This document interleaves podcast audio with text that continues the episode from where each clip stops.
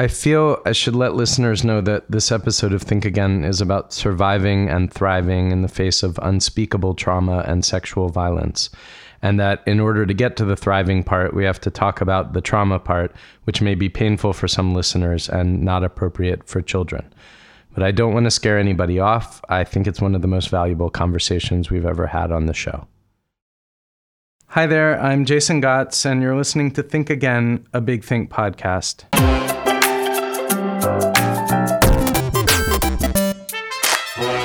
For a human child growing up, trust is the foundation of everything. We learn how to regulate our emotions, how to see the world as relatively stable and safe through the connection with the people who care for us. Severely neglected children can suffer all kinds of harm to their ability to think, connect with others, and learn. But what happens when the caring bond is not only missing, but is horribly abused, distorted through incest and sexual violence? How do you build a self and a life after that? And let's say you somehow manage to survive to adulthood, to thrive even.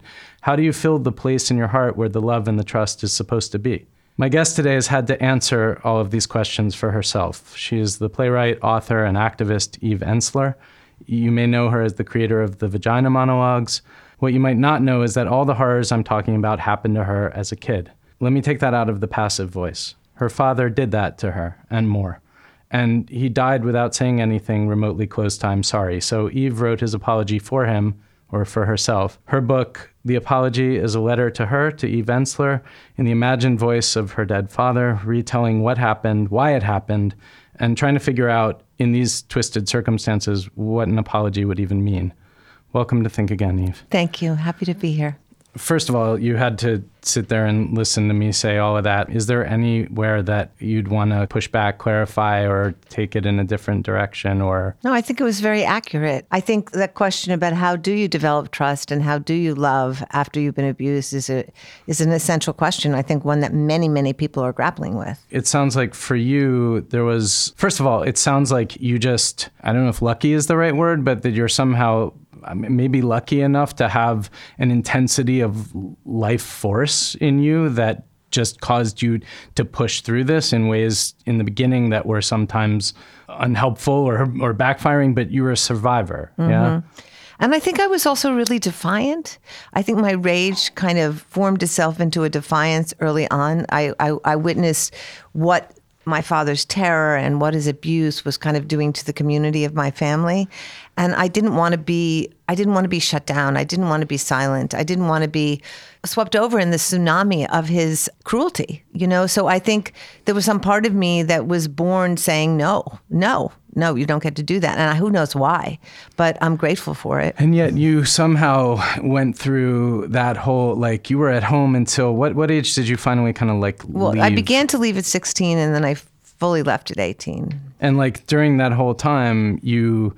in spite of the defiance, in spite of your kind of not taking it in that sense, you did manage to remain silent on the fact of what had happened to Oh, you. Absolutely. I mean, who's, who was I going to tell? Who are children going to tell? I mean, you know, when you're five years old, first of all, you don't have the language and you wouldn't even understand what it was.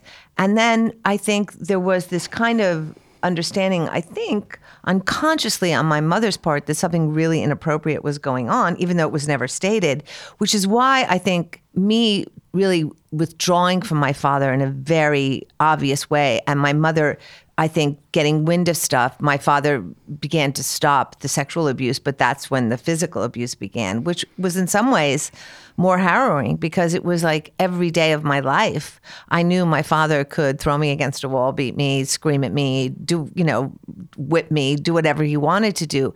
So I think we find all the different ways we can to survive, right? I right. mean, one of them was that I just wrote and wrote and wrote in journals and wrote to myself and created another alternative universe that I lived in. And another one was that I just, I would, I remember I would go in the mirror when my father would call me down for the punishment. And I would just say to myself, you will go away now. You will not feel what is going to happen. You will not cry. You will not, you know, and I would separate from my body. I would separate from myself so I wouldn't have to feel what was about to happen. And sometimes it was very successful and sometimes it wasn't. And that, that enables you to survive through that. But at some point, in order to become, you know, a whole person to the extent that such a thing exists, you then have to like go back into there, go back into those places where you dissociated. And I think going back is a journey. It takes years and years to inch your way back to the center of the wound. I mean, this book, The Apology, I feel like I went into the heart of the wound. And what I learned is there's a portal there. Hmm. And when you go into the heart of the wound, you can actually get to the other side. It's when you kind of park your bicycle at the door of the wound. Right. Like you just remain in constant suffering. You've got to go through it. And it seems counterintuitive. But in fact, I think pain sometimes is like a river, hmm. right? Okay. And if you avoid the river, if you just sit on the side of the river, you will just be in the pain. But if you get in the river, it will take you to another shore. And this book was really that. It was like, okay, we're go- I'm going in. I, I want to I want to know. First of all, I want an apology. Right. I want my father to say the things to me he has never said and never said in life. I want to know what that feels like. I, I want to know what the anatomy of an apology is and what what the, the feeling of it would be and what, what are the, the tenets of it? What are the things that make up an apology? And it was an incredible exercise or an incredible experience because I began to really learn things about my father. I mean, it's an imaginative exercise. I conjured a lot of it. I don't know if a lot of the stuff I wrote about my father is true. I know the stuff that happened between us is based on reality. Sure. But I learned so much about my father. And I think so often survivors of any form of violence are just haunted by the why. Why would my best friend date rape, you know, drug me and date rape me? Why would my father want to destroy his daughter? Why? Why? And I think when you begin to go into the perpetrator and you begin to go into the mind and the history and the story, you begin to see, oh, this led to this and this led to this. And this is how he got to be a man who could be that sadistic and that cruel, you know, and that's not to justify it. But explanation sure. is different, I think, than justification. Is it totally out of this world to think of that as some kind of, I, I almost hesitate to say it, act of compassion? Oh, I think, I think, look, if you had asked me to write this book like yeah, five yeah. years ago, I don't even know if I was ready to hear my father apologize or hear anything about my father's pain or suffering or brokenness.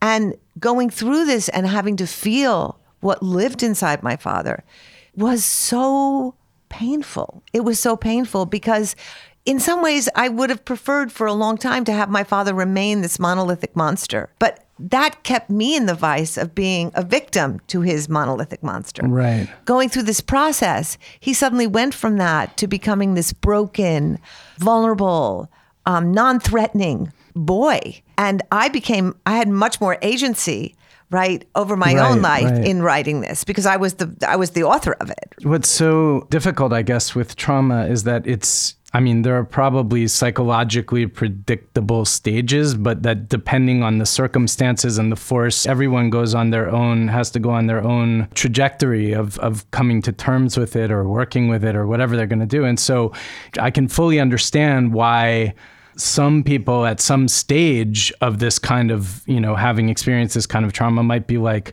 you know, fuck that. I don't want to, oh, I, don't, I don't, you know, I don't want to, whereas I can also completely see why, how you might have arrived at this point. And I want to say this book is an offering. It's not a prescription. Yeah, yeah. You know what I mean? Like I trust survivors know exactly what they need when they need it. And I would never tell anyone to do anything. I have been through every form of trying to get out of what Sylvia Plath once referred to as that bell jar, you know, mm. trying to find my way to light. Right. And from body work to therapy, to ranting, to writing, to activism. And this really came to me thinking about where we are in years and years of working in the anti-violence movement against all women, and then the recent iteration of the Me Too movement. We have called out men. We have told our stories. We have broken the silence. And yet I started to think to myself, have I ever heard a man make a public, thorough apology indicating he had done profound self-interrogation, work on himself, investigated his history, investigated how he'd been created and acculturated by patriarchy or toxic masculinity? I have never heard one in sixteen thousand years of patriarchy. right, right, right. So part of me went, well, what would that look like? You know, what would it feel like? And hopefully this book is a kind of blueprint for what men might want to enter into as a process of transforming the suffering they have inflicted on people into release and into helping the, their victims or offering their victims a way out of pain. Yeah, I mean, we've had a lot of, you know, public apologies, which should probably be put in quotes, you know. Yeah, I think li- big quotes. yeah, yeah. Um, lately, and in, invariably, I immediately, I see the apology. And first of all, often my first thought is, oh, come on, because typically it's a P R exercise. And then mm. immediately,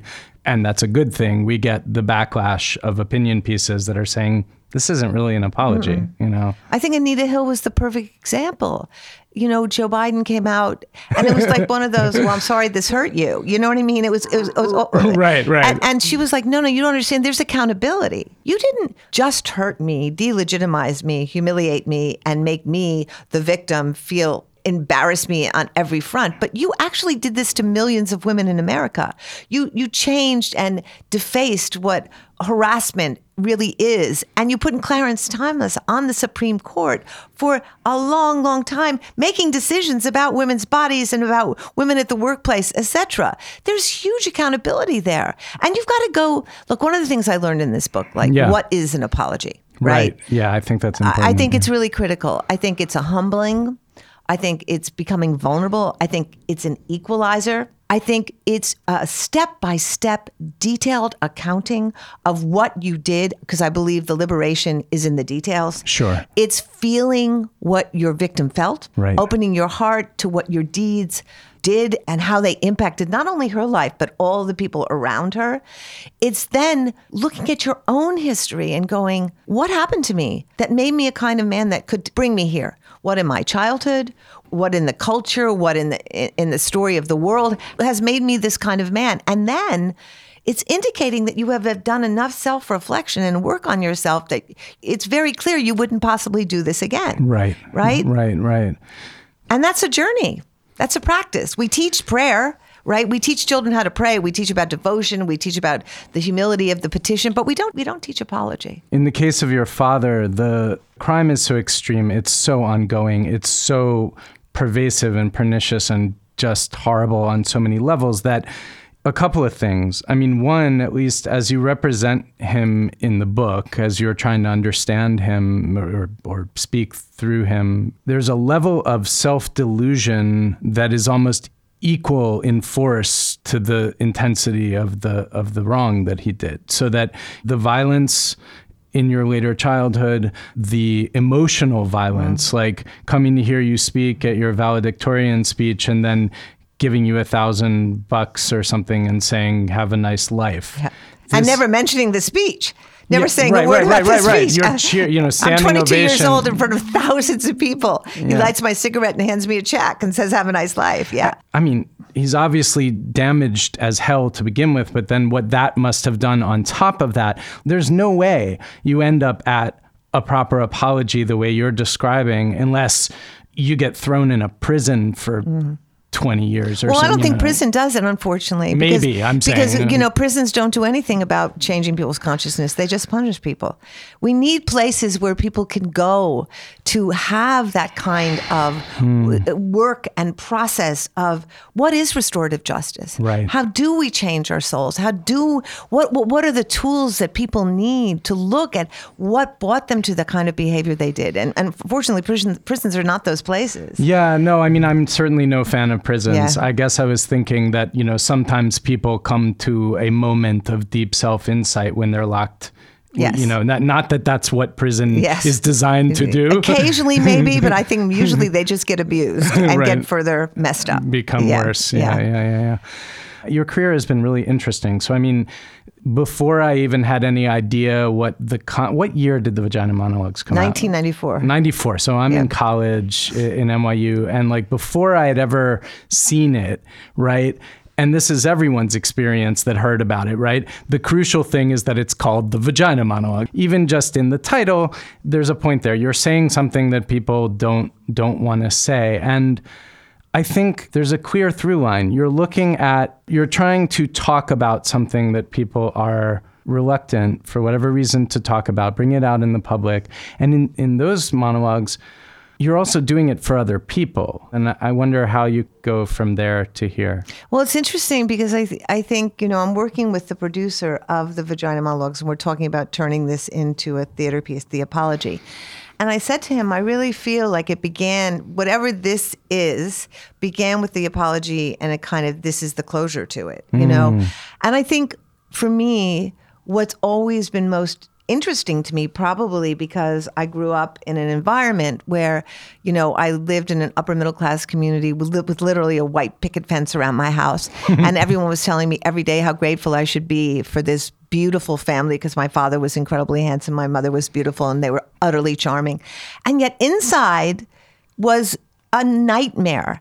And I think my quest in life is to tell the truth. Right. It's it's to match the inside and the outside. It's to say what's really going on and why. I look, I think about sex, and I think about sex education, and I think about the terror in this country to talk about sex, right? Right. And address sex and tell our children about sex and tell our children how beautiful sex is and what a great, it's the best part of your life, for God's sakes. I mean, is there anything, I mean, it's, it's you know, it's why we live, because it's our life force expressing itself and our desire to connect and love and feel and wrestle. And instead, we make children feel guilty and bad. If they touch themselves, they get banished and they're told they're sinful or they're wrong, as opposed to saying, wow, you have this beautiful body, you have you have a life force pulsing through you, and let's talk about it. Right. If someone touches you inappropriately, that's not good. You come to me. Right. If somebody, instead we ill prepare them. We leave them highly unprotected. So they go out into the world, whether it's the church, whether it's the gym, and it's girls and boys, and horrible things get done to them, and they have no capacity and no language and no pathway to talk about this with people who could and should be protecting them. And I think for me, The Vagina Monologues was just saying, we need to talk about it. You know, this is a play called The Vagina Monologues, and when you and when you come to this play, you are making a choice to come to the, to a play called The Vagina Monologues. I used to joke and say, what was I going to call it? The Pocketbook Monologues? And then people would get in the theater and I'd be like, gotcha. You know, like it was a conscious political choice sure. to come to see that, you know. And there's a there's a funny moment in the, um, I guess, is it Joe Mantello directed the H B O version of that, which is sort of like a documentary, but also contains mm-hmm. the monologues, uh, where you're talking about this one punk ticket taker that was like, if you can't say the name of the show, you, you can't, can't get in. Yeah, exactly. Which probably a lot of people are like, oh, John, yeah, yeah. I would like two tickets. Mm-hmm. Well, apparently the men used to call and say, I want a ticket to the Vagina Dialogues. And women would call and say, I want a ticket to the monologues. Okay. It was, yeah, so it was... It was it, the men were just getting it wrong, or they were trying to somehow, uh, pardon the somehow pardon got, the phrase, insert themselves into I, I don't the know. It was, it was kind of insane.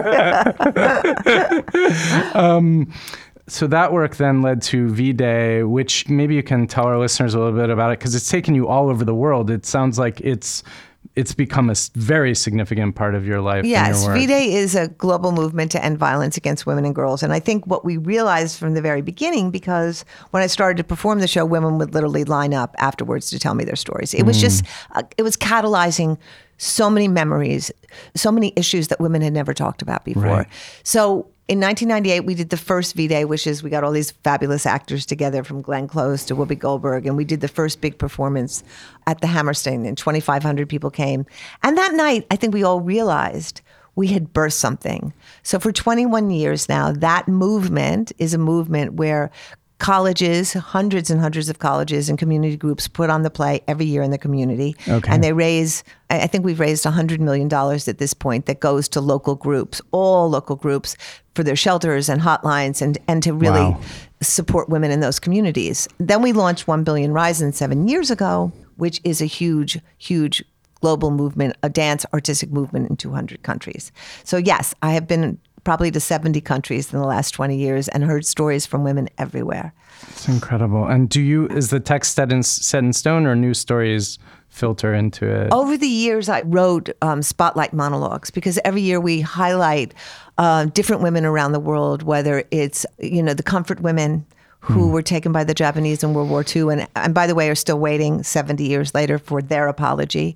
I, my friend was just with them in, in Manila last week, and they all had the book and were holding it up going, we're waiting for our apology, or whether it's Afghanistan. or And so I've written monologues that relate to those basic spotlights each year.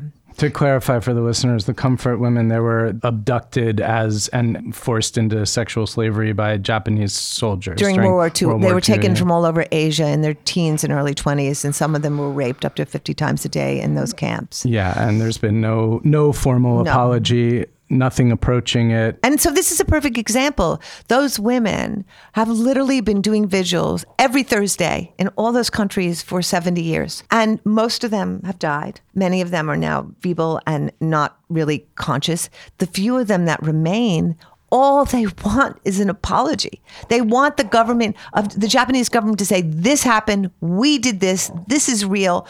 We get the impact of you and on your families. Right. We get how this is destroyed and taken and, and absorbed your entire lives, struggling to find a way out of this morass. I want to go back to that thing you said about being near the river and going into the river, because, you know, I definitely grew up with a kind of culture of silence around sexuality. Like, for sure, that was the norm in, in, in my household. We were not like Puritans by background, but maybe by culture to yes, some extent. Yeah. And um, and you always thought of that the way they think about money in England, that it's like, oh, it's, you know, it's just about politeness. Like, we just, that's private. But I, I think about the ways that, like, at some point, si- I mean, not only does silence deprive you of dialogue and connection to your own sexuality, to that of others, but it also becomes a form of violence ultimately. Totally. Totally. You know, I was thinking yesterday that The Guardian came out and they're no longer calling climate change climate change. They're calling it climate emergency or climate crisis. Okay. But that's radical, because language, language changes everything. It's like saying the word vagina. If you can't say it, you can't see it. If you can't see it, you can't talk about it. If you can't talk about it, a lot can happen at to it in the dark without your permission. Mm-hmm. And I think it's the same thing about silence. When we... When we, we tell ourselves this private thing, usually private means owned by white men, to be honest with mm-hmm, you. Mm-hmm. It's under the auspices of white men. They have power over that. It's their domain. Right. They have determined this to be private, right? Right. Um, I mean, you look at so many of the scandals that occurred, like Harvey Weinstein or Cosby, or, and the numbers of women that were violated, and then the pervasive silence of the enablers around those people, because they were in those powerful men kingdoms, right? And I think part of what equalizing does, and part of what helps bring people into their power, is breaking that silence, because right. you break their grip on that power. And what makes it so kind of complicated and fucked up is that on the one hand, it is mostly, I think, as you say, about white white men and the colonizing of spaces, right? But then it also becomes bound up with shame, mm-hmm. um, you know, and like I'm thinking about the Catholic Church. Oh, my, yeah. mo- my mother was Catholic. And so silence around sexuality, I mean, and there's no doubt that the Catholic Church is part of the history of the, the white patriarchy. But there it was about this mind-body separation, spirit-body separation, and this idea that there's a purity that's somehow above sexuality, and that and shame, just shame. It's all guilt, about shame. You know? and, and we go back to the garden, right? We go back to the garden. The whole idea that we feel shame around sexuality. It's the way we see the earth, right? The earth is somehow against us, as opposed to us being the same and one with the earth. Our sexuality is our life force. Right. It's the thing pulsing through us that that drives us to create and make and love and connect. And, and, and, and yet we've put this layer of shame on top of it, which is killing off our basic in- intuition, killing off our greatest gifts. And I think the more we separate from our sexuality, the more perverse, the more distorted. And I think in the case of men, the more they are separated from their tenderness, their vulnerability, right. their hearts, their tears, their their questions, the more violent they become. Because I look at my own father, and I know my father was adored. And adoration is is an incredibly perverse way of treating people. First of all, you're not allowed to be human. You're not allowed to have any kind of feelings or express any kind of feelings that show vulnerability or your humanity or doubt or question. You have to, you, it's performative. Right. It's completely conditional. I will love you if you do this. It's not, I love the messy, complex person that you are, and I'm with you no matter what. It's, I love you, I adore you if you are this adored object. Right, right, right. right. You're an and so I- what do you, ideal, not a human. Exactly. You know, yeah. And so what do you do with all those complicated feelings uh, or all the feelings? You, you push them under. And event- eventually they metastasize into something really, really dangerous. And and in my father's case, what he called the shadow man. Like, it surfaced when he came front to front with tenderness, mm. an overwhelming tenderness that he had no capacity to sit with, feel, be in awe of, surrender to. He had to hurt it, stop it, you know, attack it, rape it, you know, violate it. Which is his his feelings for you as his daughter. Yeah, because he didn't, no one ever taught him how to have those feelings, right? And I'm not justifying it, but I see so many men who in the face of tenderness, they don't know how to process it because no one's allowed them to feel tender to themselves, first of all, yeah, or to, to live with tenderness, you know? I don't know if this is like above our pay grade here, but in the context of what we're talking about, about like men colonizing spaces and about the repression of sexuality. I mean, you're talking about a version of masculinity that persists to a great extent today, but was definitely definitive of your father's generation, this like strong, silent... Dominating. Yeah. Where does that all fit in for you to this picture that, that we've been painting about sexual repression, about spaces colonized by white men? Like, why were men taught to be like that, do you think? I think patriarchy is a system that's been here for, what, sixteen thousand years? And why it came to be, there are all kinds of theories, whether it was the, the, the birth of agriculture. But I think it's so interesting because whose sexuality gets repressed in this culture? I'm looking at all the, uh, for example, I'm going to the abortion rally this afternoon, you know, the, the Stop the Ban's abortion rally this afternoon. And I was thinking this morning, like, okay, how many ways can men attempt to control women's bodies? Mm. Okay. First of all, they're going to tell us when we can have babies and when we cannot, how we have to be, at what stage of the preg- uh, down to down to like you you will have them when you're incested and you will have them when you're raped. Okay, then we have violence, which is here all the time around us. The threat of possible rape, harassment, incest, you name it. It's all around threatening our bodies. Our bodies. I really believe female sexuality is the greatest threat on the planet. I do. I think so much of what is happening here, I mean, right. it, it is about the suppression of that. And and that's because when it is allowed and invited, when it is in its full, the world will change. We will be living in a kind of equality. We will be living in a free-flowing, I don't know, um, I can only describe it energetically. Patriarchy is here so that the father rules. Yeah, yeah. So that the father dominates, so the father has all the power and all that. But, and I think the greatest threat to that in many ways is women's voices and their sexuality and their independence and their autonomy. I think it's why the pushback is so great right now, to be honest with you. Because women are coming into all that. Yes, that's right. And nobody, as you know, we know that it's a fact of human nature that nobody, you know, male or otherwise, likes to give up power. Mm-hmm. Power is just, that's how power works. People don't like to give it up. But what I'm thinking about while you're talking is that, you know, you know, for everything that men have historically quote unquote gotten out of this arrangement, right? This repression and this power and this patriarchy, the violence that is done certainly to women, but also to them, to their personalities, mm-hmm. to their souls, you know, our souls, you know, to have the f- quote unquote freedom of sexual, your own sexuality, but your sexuality unconnected to your emotional life in some fundamental way. Exactly. I, I, I think that, I think everyone profoundly suffers. Look, patriarchy is a tyranny to all of us. And in some ways it's more harsh to men, because it separates them from themselves and their hearts. Do you know?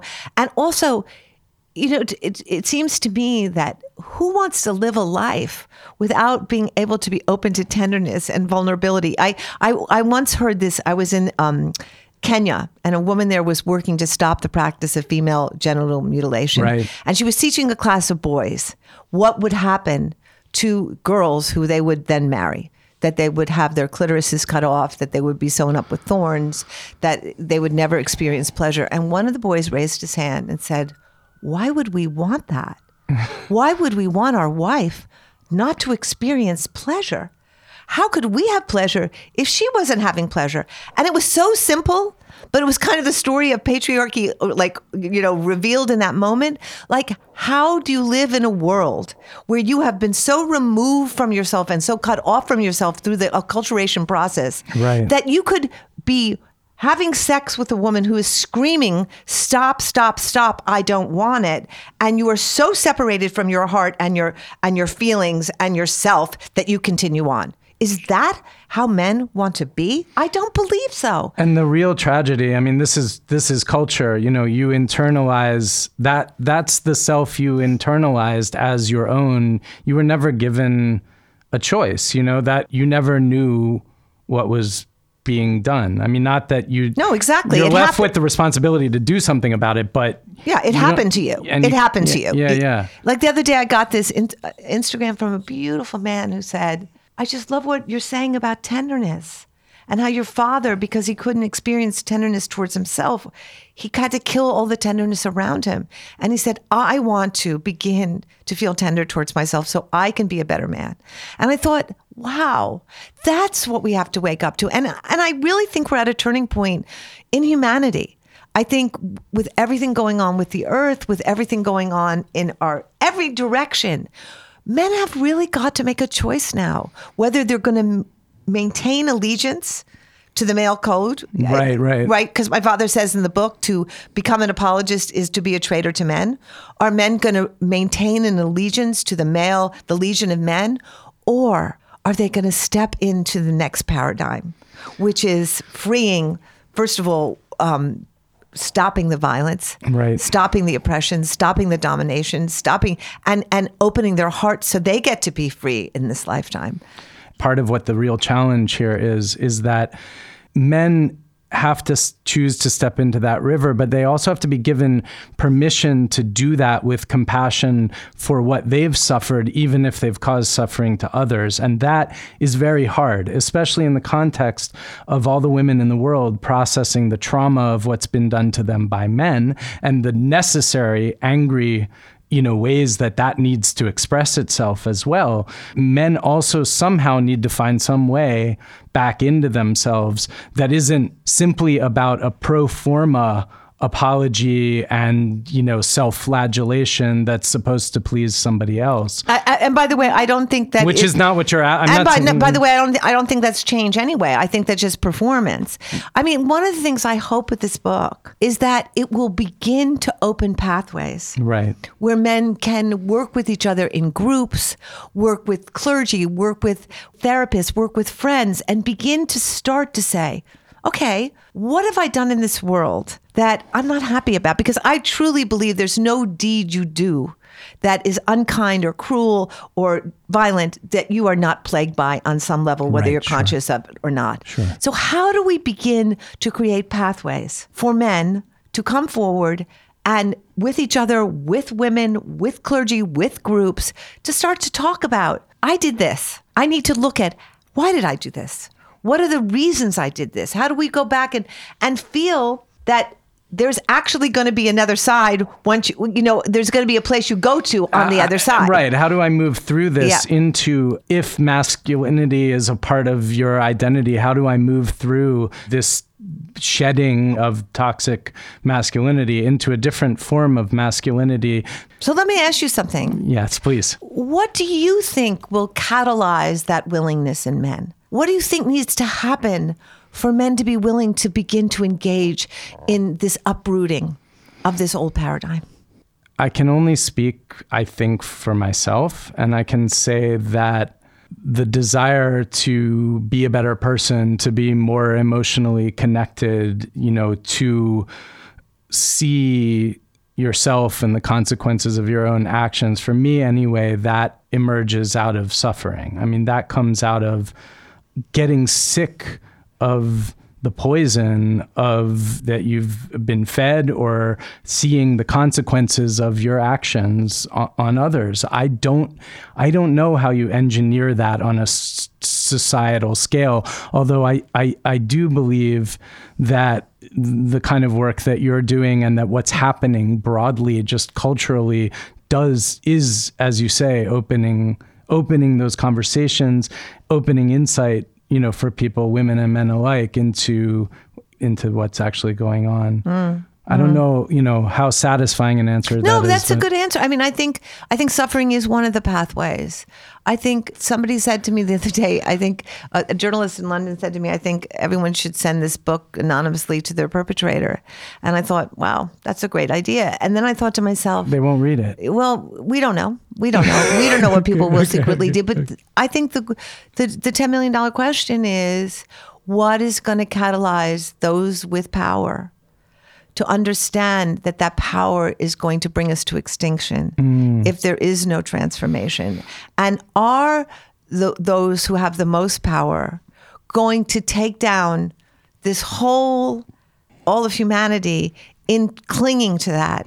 So I would say two things to that. One, one is we don't, we don't know. I mean, mm-hmm. you, we, right. we, we, you know, right. there's a snowball effect. We know mm. things are out of control with the, the planet. You know, mm. we, we don't know the time, time scale. A couple of weeks ago, I spoke with Adam Gopnik, who's writing about sort of classical liberalism and the fact that, like, even when there's great passion in sort of like a democratic humanist society, even when there's like radical, strong, powerful feelings, progress happens incrementally. Mm-hmm. Mm-hmm. And so that, you know, the, the snowball effect of things like the mm-hmm. Vagina Monologues, conversations all over the world, the Me Too movement, you know, that, that consciousness, if I can't say whether it's soon enough. Mm, that's the problem. It's got to be that, soon.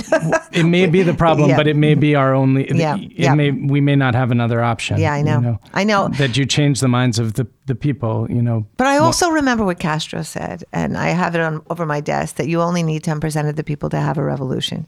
And sometimes I dream, and I have this dream that there will be a cadre of men who really begin to be able and willing and desirous of relinquishing the ties and beginning to forge a path. And I think once that begins to happen, a lot more men will begin to follow. But I do. But that too, yeah. it, that too is it's a, sn- a snowball yeah. ball effect, unless you're talking about a proper revolution where we're putting the unrepentant men on the chopping block. And that, you know, yeah. I don't want to see that world, no. but, you know, I have a vested uh, cultural interest in the in, in being I'm going for option two for now, but for now being the operative phrase. okay. Um, I, I no, I, I think look, I think we all just keep chipping away at this, right? I mean, this is my current offering, and I will go back and find the next offering. And right. you know, how do we come at it from this angle, and how do we come at it from this angle? And I think one of the encouraging things since the book has been out, and it's only been a few days, is how many letters I'm getting from men. Mm. And and that really is, it's eye-opener. I'm just amazed to see how many men really want a pathway and are looking for a pathway. And so I think we just keep plowing at it, you know, until we... And this is the hardest part, and I keep coming back to this, which is that I think the vast majority of even sort of decent men, if they feel threatened, the amygdala is going to kick in and they're going to dig their heels in. If somehow there's a way, you know, a conversation that's about opening space, it becomes different. And and that's not a burden that should be on women. It's mm-hmm. not fair. It's not right. But I just, I keep coming back to that. I mean, like, you know, there are obviously unrepentant sons yeah, of bitches of out there. That's one yeah. thing.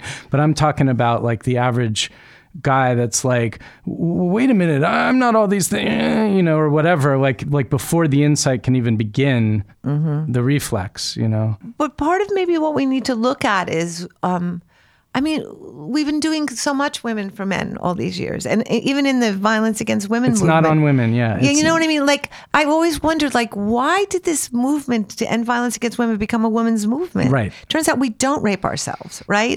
and, and meanwhile, we are out there, you know, building the shelters. Women are leaving their homes mm-hmm. when they're being beaten, as opposed to men leaving their homes because women can't get orders of protection, right?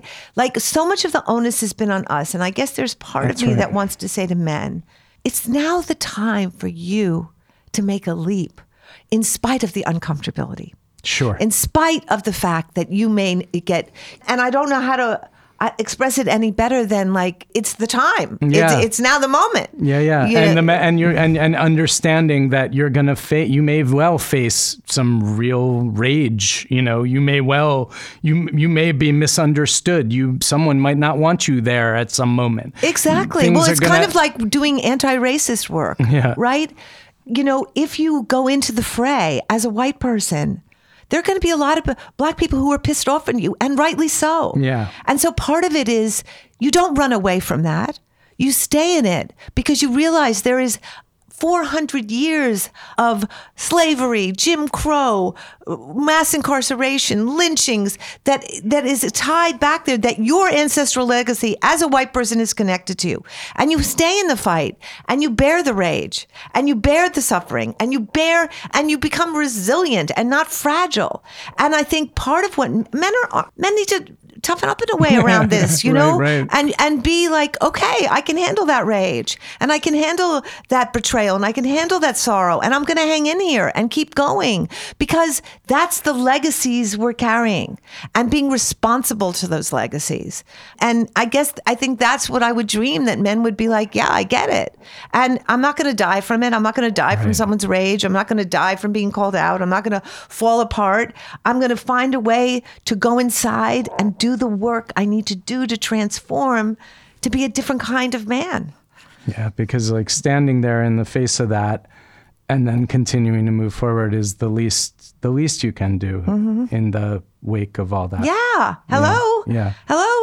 Look what we've had to do. mm-hmm. You know, and and and I don't want to make it like tit for tat, but I think there's a level I on which that, when yeah. you start to recognize what what women have been through, how oppressed women have been, how controlled women have been, how denied rightful standing and rightful recognition and equal recognition and equal pay, and I mean, come on. Yeah, yeah. You've had the you you've owned the world. Like, it's time to like say, okay, let me hang, hang back for a second and see how I could actually serve this, or see how I could That's listen, right. you know? That's right. That's the moral right. I mean, we can, we want to look at human nature and we want to say, here's why this thing happens, you know, but that's a separate thing from, from the moral responsibility. The moral responsibility is, okay, we get defensive. What should we do? And what shall we do? In spite of that. Mm-hmm. Yeah. Exactly. That's yeah. the question. And yeah. and how do we feel? I mean, I think really if you open your heart to what it feels like for a person to be raped, for a person to be taken against their will, for a person to be invaded, for a person to be ripped apart, if you open yourself to feel that, your actions will be will be greatly determined by that. But part of it is letting yourself feel that suffering. Do you know? It's like every book I read about slavery, every book I read about Reconstruction, every everything I learn rips my heart apart. That white people have done this and bought this on African Americans. But part of having your heart ripped open is that you become responsible. You get in the fight, you get in the struggle, and you realize you have got to make this better. You've got to serve. You've got to, you've got to in some way be part of this struggle. You know, you're also alive you're rather alive. Than, than not, yeah. rather than the opposite. Yeah. yeah. This is as good a place as there as any to take the somewhat random detour of the second part of the show, which for the audience is uh, where even I, I mean, we'll, we'll end up circling back to some of this, I'm sure, but we watch a surprise video from Big Think's interview archives. It's a conversation starter. Neither Eve nor I has seen it before, and we'll see where we go from here. So this is Jared Diamond, author of Guns, Germs, and Steel, and many other books. And the video is titled, Great Risk for Great Gain, Immigrants and Innovators Are Psychologically the Same. Immigration in the United States is a controversial issue, just as it is in most other countries of the world. Uh, m- many other, other, not just first world countries, Japan, Australia, Western Europe, are wrestling with immigration, but many developing countries. When I was last in Indonesia, Malaysia Indonesia's neighbor is having a problem with Indonesians migrating into Malaysia because the standard of living in Malaysia is higher than in Indonesia. And South Africa, an African country, is having issues with immigration with neighboring poor African countries such as Zimbabwe, sending immigrants um, into South Africa. So immigration in the United States. The fact is every American without exception is an immigrant. Native Americans immigrated thirteen thousand years ago, and everybody else has immigrated within the last four hundred years. My father immigrated at the age of two in nineteen oh four. My mother's parents immigrated around eighteen ninety. Most Americans are immigrants. If you look at the contribution of immigrants, if you ask yourself, do a thought experiment, take the citizens of any country in the world out there, take the citizens of Poland or Russia, and divide them into two sets. Suppose you had a mechanism for dividing every citizen of Poland into either two categories. One category are those people who are healthy, ambitious, willing to take risks, willing to try new ways, young, strong. And the other category consists of those people who are weak, unwilling to take risks, unwilling to experiment, wanting to carry on in their old ways. In effect, dividing a country into those two groups is what's accomplished by the decision to emigrate. The decision to emigrate is made by people who are healthy, strong, willing to undertake risks and to face the unknown, and those who don't emigrate lack, on the average, lack those qualities. But being willing to take risks and experiment, those are essential qualities for innovating, and the United States is a country of innovation. It's therefore no surprise that the, the great majority of American Nobel Prize winners are either first-generation immigrants or are the children of first-generation immigrants. So immigration has made a strong contribution to the history of the United States. But it's controversial, because whenever you get a batch of people who are there, and then another batch of people coming who are different, the Vietnamese of the nineteen seventies, da da da. They're different, and there are likely to be prejudices. There have been prejudices against immigrants throughout American history, beginning with the first non-British immigrants, the Irish and the Germans, and eventually that settled down. Then the prejudice against the Eastern Europe, the Japanese and China, Eastern Europeans of the late eighteen hundreds, and that, then the prejudice against the Vietnamese. So it's unsurprising that immigration is an issue in the United States today, but reflect on a history. Students of immigration say that the United States has benefited more from immigration than any other country in the world, and that for the United States, a higher percentage of our immigrants are highly trained, skilled people who contribute to our economy than the immigrants into any other country in the world. So yes, it's a problem for us, but we are better off than any other country with that problem. Well, it's so interesting because um, last month I was down at the border in, in Brownsville, Texas, and um, I was talking, I, w- I was in all kinds of situations, a Walmart where fifteen hundred undocumented boys were, former Walmarts where fourteen hundred undocumented boys were being held at the border. And what I was struck by with everybody I met was everybody was fleeing someplace really terrible, right. um, where terrible things were happening to them.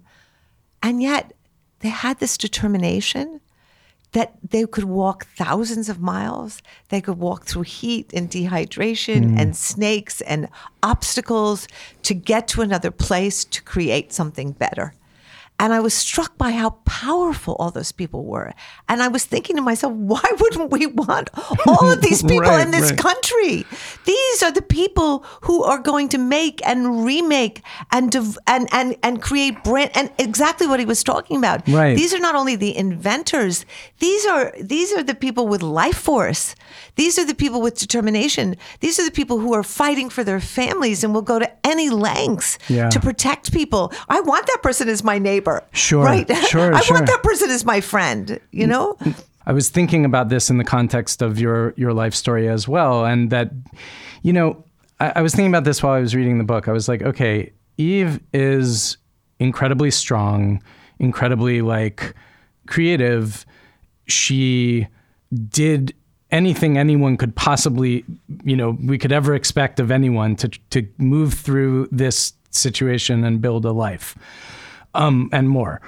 And then I was also thinking, you know, nobody deserves to go through what you went through. And what about the people, you know, we we we do celebrate these stories, and rightfully so, of the people who can who have the strength or the life force, as you say, you know, but no nobody should have to go through Absolutely. That. And the people, what about the people who don't who don't have that? You know, the world has the responsibility to protect Absolutely. Those people too, right? And the, and the, and the thing is, why are we now in a position where we're choosing this whole thing about there's certain people who belong in America versus other people who don't belong right. in America? Right. Everybody, like, this country was founded on this notion, like, we are all nomads here. We've all come from somewhere. Yeah. And we're all nomadically traveling across this country all the time. We are a country of of, of people who are traveling, right? Mm, right? The world is is becoming progressively a world of people in movement.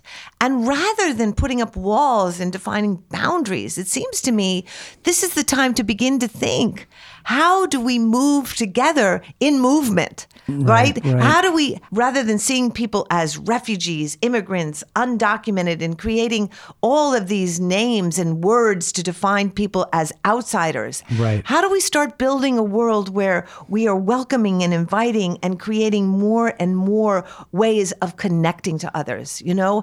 And I think what you what you just said about who are the people who, what about the people who don't have the wherewithal, who don't have a, a certain system that can fight back? Right. Why aren't those the people we're most reaching out to, to offer solidarity, to offer strength, to say, let me help build you up, let me, because we all know very well that it only takes one or two people in a person's life reaching out and believing in them or supporting them or giving them a hand or giving them, to change somebody's whole trajectory. Right. It, it it doesn't require thirty million people. It requires one or two solid people.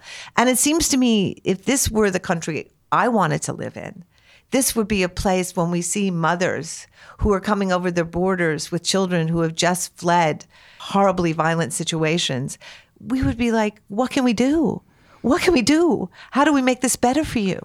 How do we how do we welcome you? In, indeed, I would think that it, it's those people, you know, in some ways, the the ones with that that creativity, that willingness to take risks, that life force, if you want to call it that, that maybe have the greatest potential power to protect the ones that are in need of protection. Mm-hmm. Like, so that I think people forget that they're immigrants. You know, the other day I was having a conversation right. with a woman, a woman who was Jewish from the Ukraine who had migrated here and, and w- was welcomed here. And she was telling me how she was for Trump. And I started laughing. And I said, explain to me how you, as a person who came to this country and were welcomed, can support someone who is not welcoming Im- immigrants. Now, just explain that to me, because I don't get that. And what'd she say?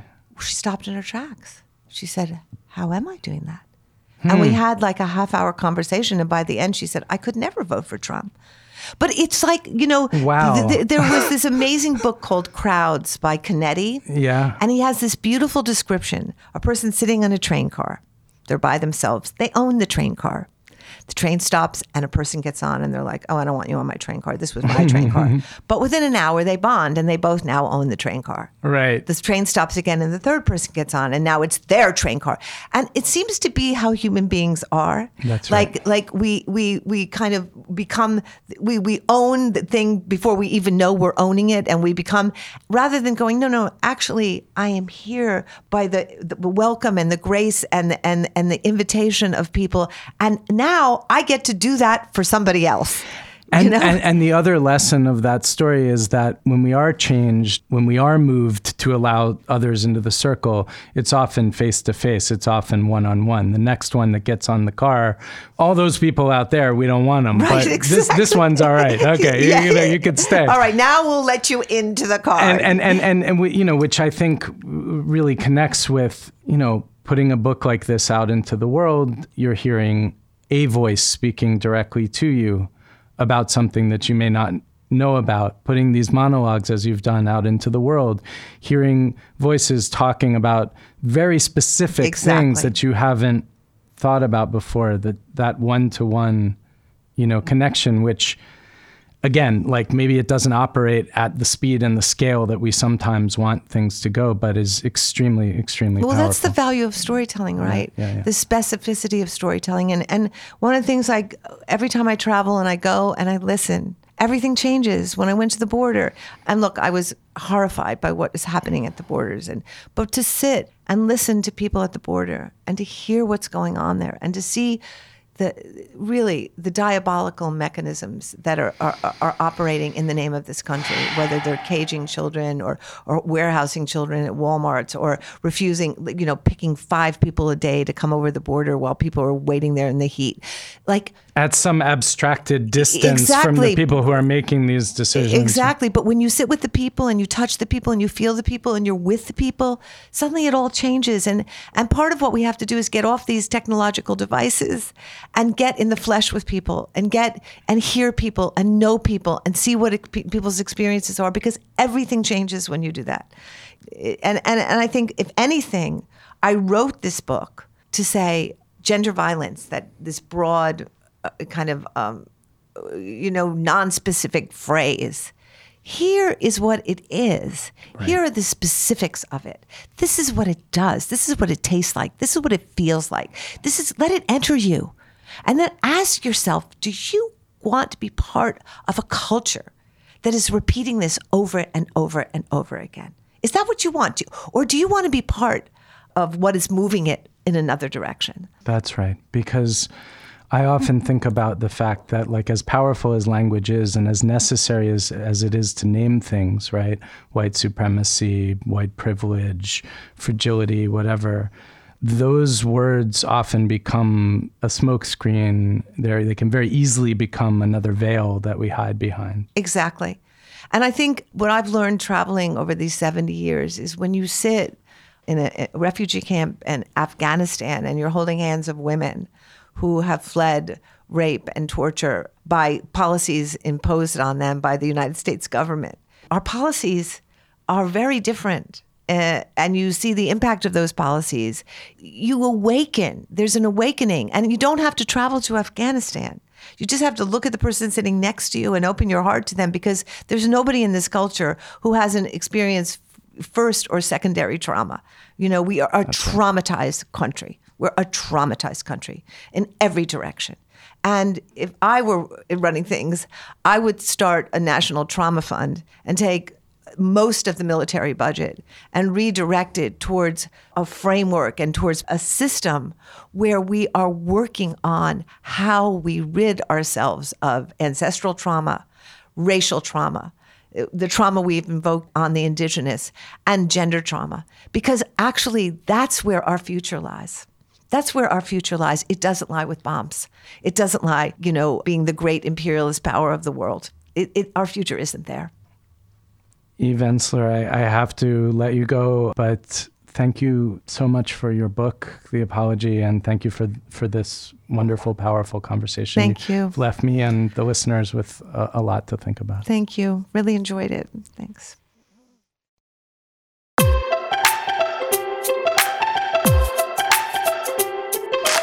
Thank you for listening. I'm grateful for the opportunity this podcast gives me to enter into difficult and important conversations and to share them with you. I'm always aware that painful and personal territory brings up strong feelings in people, and I do my best to respect that while still having honest and vulnerable conversations. It's a little scary, and I'm sure there are missteps, but the alternative is silence or pretend understanding.